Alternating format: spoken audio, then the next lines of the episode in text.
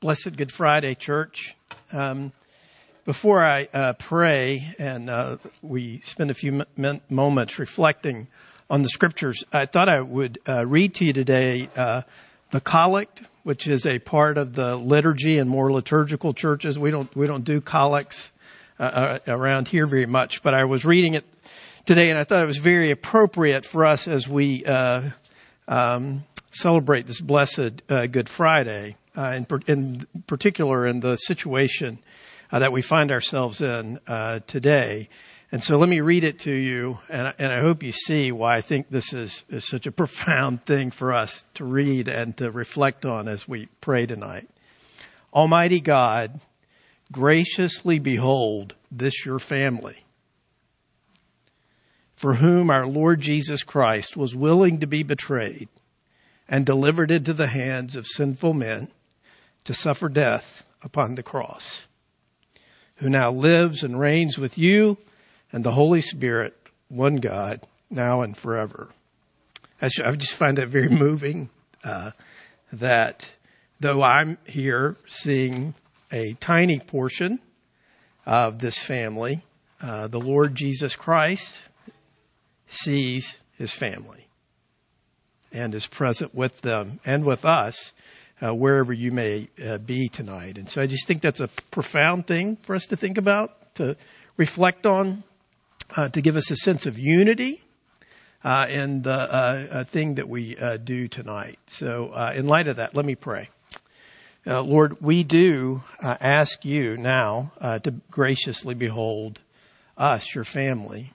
Lord, it's hard for us to see each other, but you always do. And this is why you came and lived and died, uh, so that we could be your family, so that we could belong to you, and so that we could know what union with you and mystical union with all believers really is. And so you, will you bless us with a sense of that, especially this season when we are so separated and so apart from one another? Uh, we ask this in the name of the Father, Son, and Holy Spirit. Amen. Let me read to you that uh, text uh, that Ron read right before uh, uh I, I, came up here. Uh, it says this After this, Jesus, knowing that all was now finished, said, To fulfill the scripture, I thirst. A jar full of sour wine stood there, so they put a sponge full of the sour wine on a hyssop branch and held it to his mouth. And when Jesus had received the sour wine, he said, It is finished. And he bowed his head and gave up his spirit. And so not, not to belabor the point or to do anything uh, to stretch the scriptures, I, I, I, find it profound as I've thought about this text over the last uh, few days and weeks that in the midst of what's happening here, John, who is writing this, wants us to know that Jesus said, I thirst.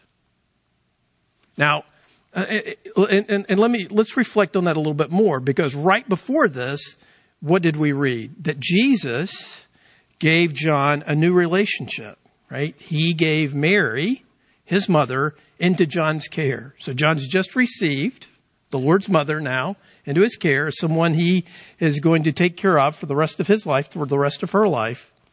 And um, he's watching his friend. That he is, after all, the disciple that uh, uh, that Jesus loved. He describes himself that way. And as he is watching this crucifixion, as he's watching the terrible suffering of Jesus, he records for us, under the uh, inspiration of the Holy Spirit, these words, I thirst. Now, you know, there's, uh, there's some interesting things about that. I mean, obviously, you know, when, when I remember some class I had in seminary where we talked about this and, and basically what the professor said was, yeah, well, Jesus said this. He was thirsty so that they could uh, wet his lips a little bit, wet his mouth a little bit so that he could speak loudly when he said what was really important, and that is, it is finished, which is no doubt uh, very important. But I think, as I've thought about this and reflected on this, there's more to this statement, and John wants us to understand a little bit more about this as well. Because you see, John, uh, more than uh, any of the other gospel writers, has Jesus interact and speak about water and thirst a lot. A lot. Now perhaps that's because John was a fisherman, right? He spent a lot of his time on water. Water was something that was uh, uh, important to him. I, I don't know, but I do know that in his gospel we see Jesus interacting with water and with thirst more than we see him doing that in the other gospels. For instance, Jesus' first miracle uh, there in John chapter 2 is where he takes the water, the giant water pots, and changes them into wine, right? In uh, uh, John chapter 4, Jesus is hot and tired and thirsty uh, when he interacts with a woman, a Samaritan woman, at the well, and he tells her that he can give her a well of water that would spring up to eternal life. And then just a few chapters later, in chapter 7, Jesus is there in Jerusalem at the Feast of Booths, and on the last day of the feast, he stands up and he cries, If anyone thirsts, let him come to me and drink. Whoever believes in me, as the scripture says, out of his heart will flow rivers of living water. So this is an image and, and an issue of thirst uh, that John uh, interacts with a lot. And as we'll see in a few minutes, even in the last book of the Bible that John writes, the book of Revelation, he has a captivating vision of this spring of water, right? Now, why is this? Why is this so important to him? And why should it be important to us tonight uh, as we uh, think about uh, this blessed uh, Good Friday? Well, I, I think a couple of things are worth our thinking about. In our culture, uh, the vast majority of us probably don't think very much about water. It's just a daily part of our lives, isn't it? You go, you go to a faucet somewhere, you go to a water fountain somewhere, or, or you have your own special water that you like to buy at the store or, or whatever, but it, it's, it's everywhere in our culture, right? Water, water is everywhere. And so we don't think a lot about it. But the fact of the matter is, in much of the history of the world and in much of the world, water is precious. So precious. Because we don't think about it very much, but the, the, the truth of the matter is water is more necessary for life than food. You can make it uh, a couple of weeks actually without food, but probably only three days or so without water. Water is essential for life. Uh, and uh, there is no living uh, uh, uh, creature on earth that can live without water.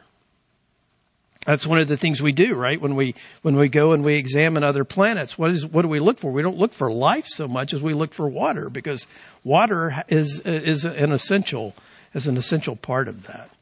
So I think that's one thing that John wants us to understand is that when Jesus talks to uh, people about water, he is talking about the essence of what we need to live, to be alive, to have life. And it's not just physical water, certainly, but the spiritual water, the actual work of the Holy Spirit that He died to give us is essential for our lives of following Him, right? So when Jesus says here on the cross that He says He is thirsty, right? There's a couple of things that we need to take away from that. One, one certainly is that He's had uh, he's been abused. He's been uh, beaten. He's the last 24 hours or so have just been horrible as we've as we've read, and that's certainly true. And we can see in this, in uh, him saying that he is thirsty, his, his humanity, right? Uh, and if we see his humanity, then we see his weakness. Because if you can be thirsty, uh, you can be dead. Uh, if you can be thirsty, you can be under the power of death the power of sin, the power of the curse that resides upon our planet, right? And so we see him there allowing himself to take on and to participate fully uh, in our weakness. Uh, so it, it, it, he shows us by doing this that he is taking on all that is affected by sin and death. The other thing that I think is important for us to see about that, when Jesus says he is thirsty, not only is he physically thirsty, but we recognize in the crucifixion, as we've sung, that he took the wrath, that he took the punishment, that he took the just consequences of our sin, that he is cut off for a time from the source of living water. How ironic. He, he himself is the fountain himself, right? He's the one who gives the living water, but for our sakes, to make us his people, he allows himself to, to come under the effects of spiritual thirst as he is cut off from the source of life giving spiritual water. And so he's showing us this dying one on the cross, uh, precisely because he has thirsted and died, as a result of that, this Lamb of God, this one who carries away the sins of the world, becomes now the source, the headwaters of a mighty flowing, a mighty, mighty river.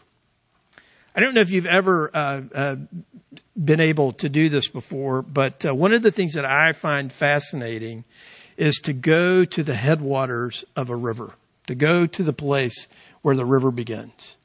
Uh, and it's it's stunning sometimes to see that we we often go out to uh, the Middle Peninsula to uh, to to vacation. We go to um, uh, Deltaville a lot, and on the way to Deltaville, you cross over this nasty little mud puddle swamp, really, and it says Dragon Run on the bridge when you go across it, and it is this just nasty looking little creek. Just a couple of miles east from there uh, it becomes this enormous, giant river that at some places is almost a mile across the Piankatank River. And it just takes just a little bit to see that. And so, so ironically, you know, when you get to the headwaters of something like that, it may not seem that important to you. It may not seem that impressive to you. I'm certain that when the people that were there at Golgotha that day looked upon Jesus, they did not see the headwaters of the mighty blessing of the flow of living water from the throne of God to his people. But that's what was there.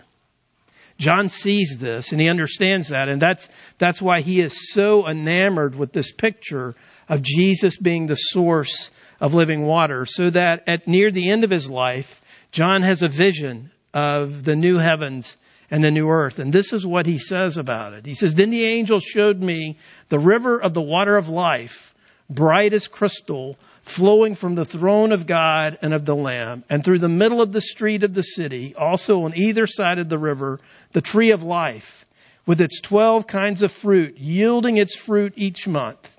And the leaves of the tree were for the healing of the nations.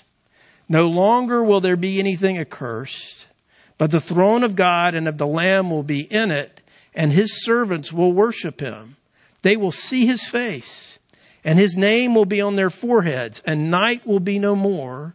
They will need no light or lamp or sun, for the Lord God will be their light, and they will reign forever and ever. So you see what's happening here on this Good Friday.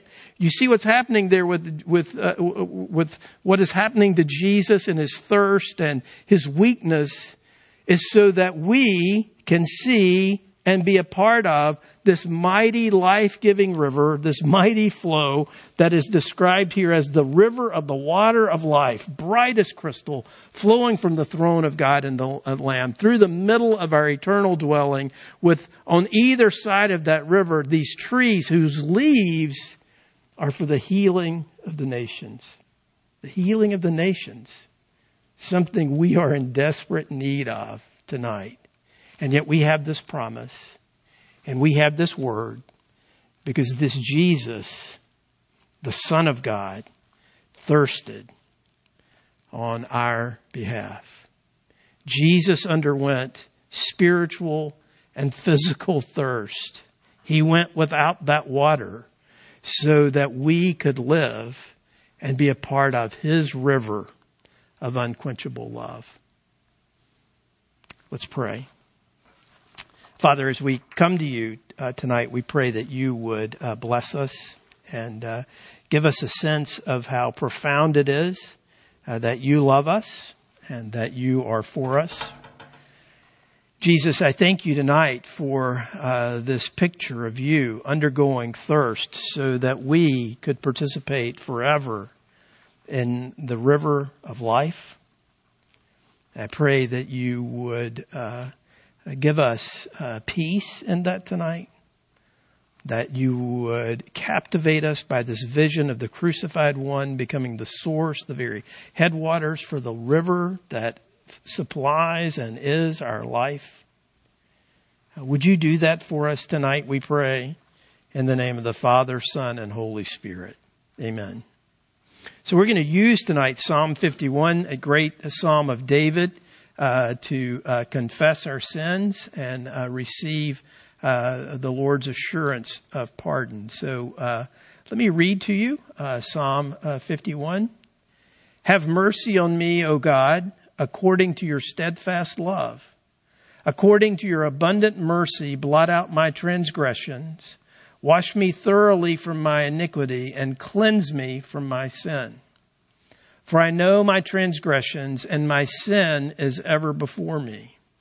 Against you, you only have I sinned and done what is evil in your sight, so that you may be justified in your words and blameless in your judgment. Behold, I was brought forth in iniquity, and in sin did my mother conceive me. Behold, you delight in truth and the inward being, and you teach me wisdom and the sacred heart. Purge me with hyssop, and I shall be clean. Wash me, and I shall be whiter than snow. Let me hear joy and gladness. Let the bones that you have broken rejoice. Hide your face from my sins and blot out all my iniquities.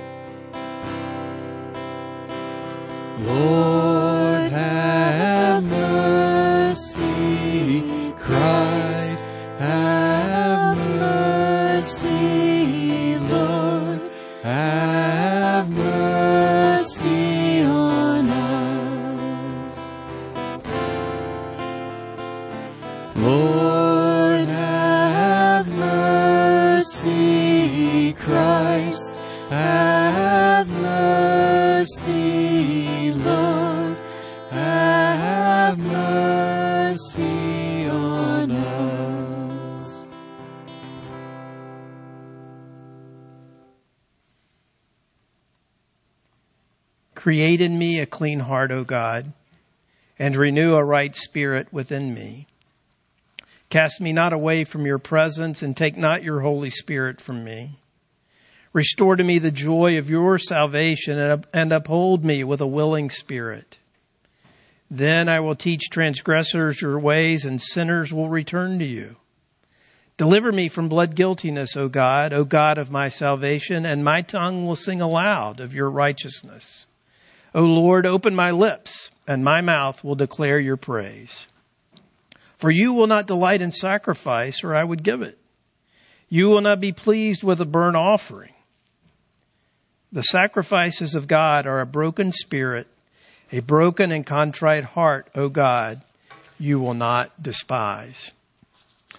And so now uh, we come to the time in our service for our offering, and tonight's offering uh, provides support for the needy uh, in our church and community.